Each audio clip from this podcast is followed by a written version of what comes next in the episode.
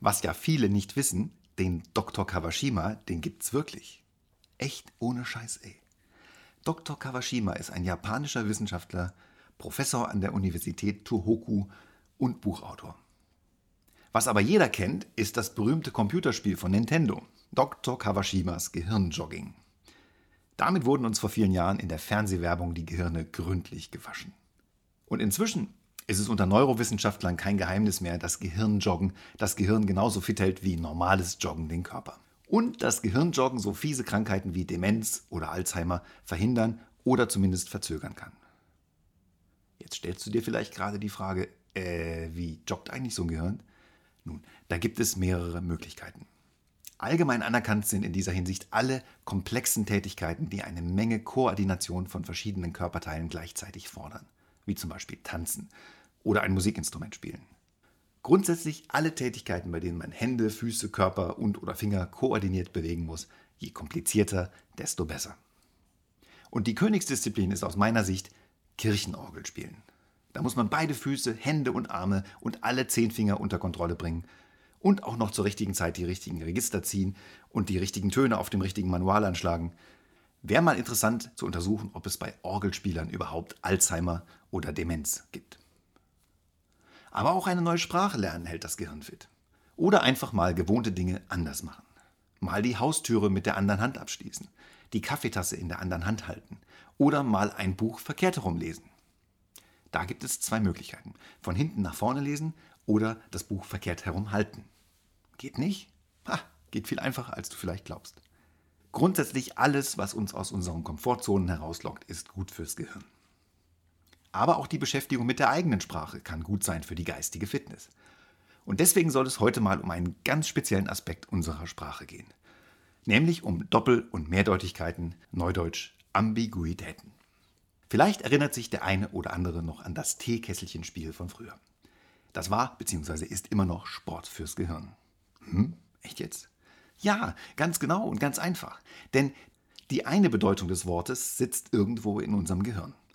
Und die andere bzw. die anderen Bedeutungen sitzen irgendwo anders im Gehirn. Und wenn wir uns diesen Zusammenhang bewusst machen, dann entstehen im Gehirn neue neuronale Verknüpfungen. Und die machen schlau und halten unsere Denkmaschine fit. So einfach. Und darüber hinaus hat die Beschäftigung mit der Sprache so viele weitere Vorteile. Wir erweitern damit unsere Flexibilität. Wir bereichern unseren Wortschatz. Wir verbessern automatisch unsere Storytelling-Fähigkeiten. Wir werden humorvoller, spontaner und überzeugender. Und es kann auch noch einen Riesenspaß machen und uns sogar zum Lachen bringen. Und das ist ja bekanntlich sehr gesund. Denn viele Witze basieren auf Doppeldeutigkeiten. Wenn man Worte, die man normalerweise ausschließlich metaphorisch oder figurativ verwendet, plötzlich wörtlich nimmt. Werden Sie jetzt Mitglied im Schützenverein, lernen Sie schießen und treffen Sie nette Leute. Nun ja, ich weiß ja nicht, ob das eine gute Idee ist, Mitglied in diesem Verein zu werden. Hm. Oder der hier. Er ist ein Gesandter, aber kein Geschickter. Und ein anderer sitzt, weil er gestanden hat. Hä? Wie kann das denn jetzt sein? Wie fanden Sie eigentlich das Schnitzel? Hm, ganz zufällig unter dem Salatblatt. Oder kennt vielleicht jemand den Plural von Lebertran? Natürlich Lebertränen. Und wann gibt es jetzt eigentlich endlich mal was zu trinken? Die Leber wächst ja bekanntlich mit ihren Aufgaben. Viele Grüße an Dr. Hirschhausen.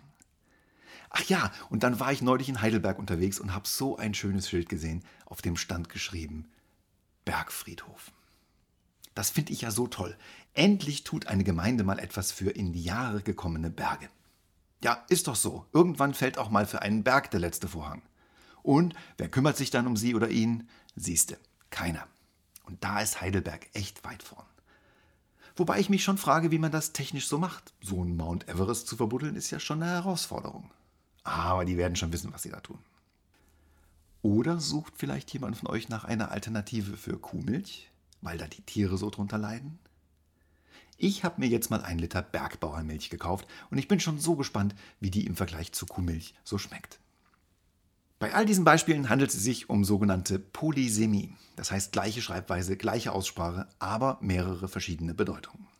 Die Klassiker sind hier der Schimmel, Pilz oder Pferd, die Ruhr, Fluss in Nordrhein-Westfalen oder Krankheit, die Fahne, Banner oder doch Alkohol, der Stuhl, drauf sitzen oder äh, hoffentlich nicht drauf sitzen, na, du weißt schon. Hier mal ein Beispiel. 1916 erkrankte Maurice Ravel an der Ruhr. Also war er jetzt in NRW und wurde irgendwie krank? Oder hatte er die Ruhr und war irgendwo sonst? Wir wissen es nicht. Oder hatte er sogar Ruhr an der Ruhr? Ist ja rührend, äh, rührend meine ich. Und dann gibt es auch noch die phonologische Mehrdeutigkeit. Klingt kompliziert, ist es aber nicht. Das heißt einfach gleiche Schreibweise bei unterschiedlicher Betonung. Ein Klassiker aus der Fahrschulpraxis. Ich hab dir doch mehr als deutlich gesagt, dass du den Polizisten umfahren sollst. Nicht umfahren, du Idiot. Beides schreibt sich gleich, aber die Betonung hat einen entscheidenden Einfluss darauf, wie du die kommenden 15 bis 20 Jahre verbringst. Hashtag schwedische Gardinen. Und dann gibt es auch noch die gleiche Aussprache bei unterschiedlicher Schreibweise. So wie es vor Jahren mal einer Fernsehansagerin passiert sein soll. Meine sehr verehrten Damen und Herren, Sie sahen gerade die Sendung Das schwarze Loch. Und jetzt sehen Sie Mainz, wie es singt und lacht. Oder der hier, ein Nachklang auf die Olympischen Winterspiele. Sie standen an den Hängen und Pisten. Da kann ein S mehr oder weniger einen entscheidenden Unterschied machen. Und aus gegebenem Anlass hier nochmal die Warnung, niemals gelben Schnee essen. Oder hast du vielleicht schon mal tote Fliegen sehen? Oder wusstest du das? Im Urwald kann man wilde Grillen sehen? Geschrieben ist das ganz klar und eindeutig. Wilde klein als Adjektiv, Grillen groß als Substantiv, dann ist alles klar. Aber ausgesprochen ist das ausgesprochen schwierig. Und wussten Sie eigentlich schon, dass Alleen gar nicht gefährlich sind, Rasen aber schon? Der Gefangene floh. Oder floh der Gefangene? Und dann hat er in Havanna Liebe genossen. Wer jetzt? Der Gefangene, der nicht mehr gefangen war? Oder hat er sich etwa inzwischen gefangen? Ja, ja, die Genossen in Havanna, die können genießen. Ich habe auch mal in Havanna genossen. Gesundheit. Auch ein ständiger Quell von Missverständnissen ist die Interpunktionsambiguität. Je nachdem, ob und wo man ein Komma setzt, kann sich der Sinn des Satzes komplett ändern. Komm, wir essen Tante Erna. Im Vergleich zu Komm, wir essen, Tante Erna. Ich könnte mir vorstellen, dass Tante Erna in diesem Fall größten Wert auf korrekte Zeichensetzung legen würde. Es geht ja immerhin um Leben und Tod. Oder hier der Versuch eines Kompliments, das im wahrsten Sinne des Wortes in die Hose geht. Du hast den schönsten Hintern weit und breit. Im Vergleich zu Du hast den schönsten Hintern, weit und breit. Und den hier habe ich bei der diesjährigen Verleihung des Ordens Witter den tierischen Ernst in Aachen gehört. Herzlichen Dank dafür, Martin Schops.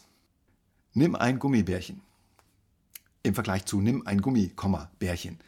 Je nachdem, ob Bärchen ein Gummibärchen aus der Tüte nimmt oder ein Gummi, kann das einen entscheidenden Einfluss auf die Gestaltung deiner nahen oder mittleren Zukunft haben. Aus Liebe wurde Ernst. Ernst ist heute 24 Jahre alt. Und hier der Vollständigkeit halber noch syntaktische Mehrdeutigkeiten. Schlagzeile. Eisprinzessin verzaubert. Ja, wie jetzt? Verzaubert sie jetzt ihr Publikum oder wurde sie verzaubert? Aktiv oder passiv? Und wie wäre es mal mit einem Mauerfall? Äh, fällt da jetzt die Mauer oder jemand von derselben? Auch schön der Bocksprung. Springender Bock oder Sprung über den Bock, das ist hier der springende Punkt. Herr Müller ließ neulich Herrn Meier mehrere Millionen zahlen.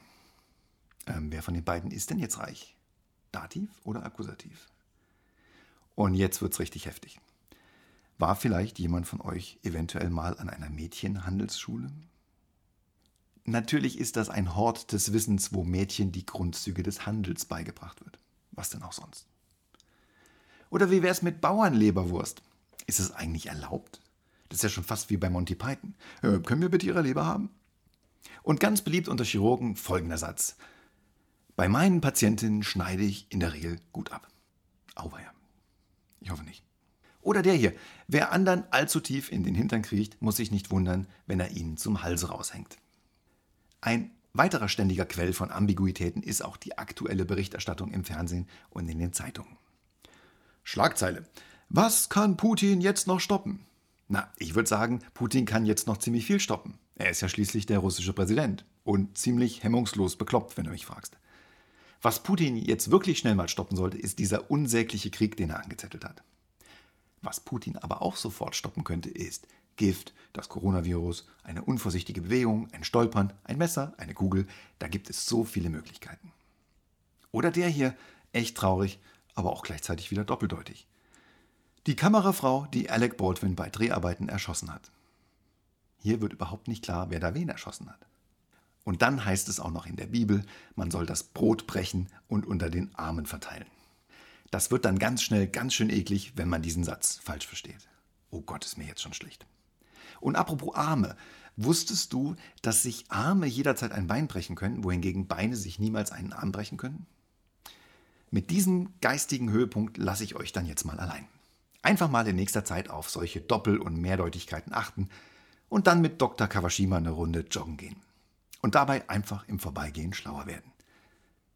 Es grüßt euch die Plapperplatte. Äh, nee, äh, das Geschichtengeschirr. Äh, auch nicht. Die Storyschüssel. Ach Quatsch. Jetzt habe ich's. Der Storyteller. Natürlich. Ach, dabei fällt mir auf, der Storyteller ist ja auch eine Ambiguität. Doch, da fühle ich mich doch schon gleich viel schlauer jetzt. Macht's gut, aber bitte nicht zu oft. Bis die Tage.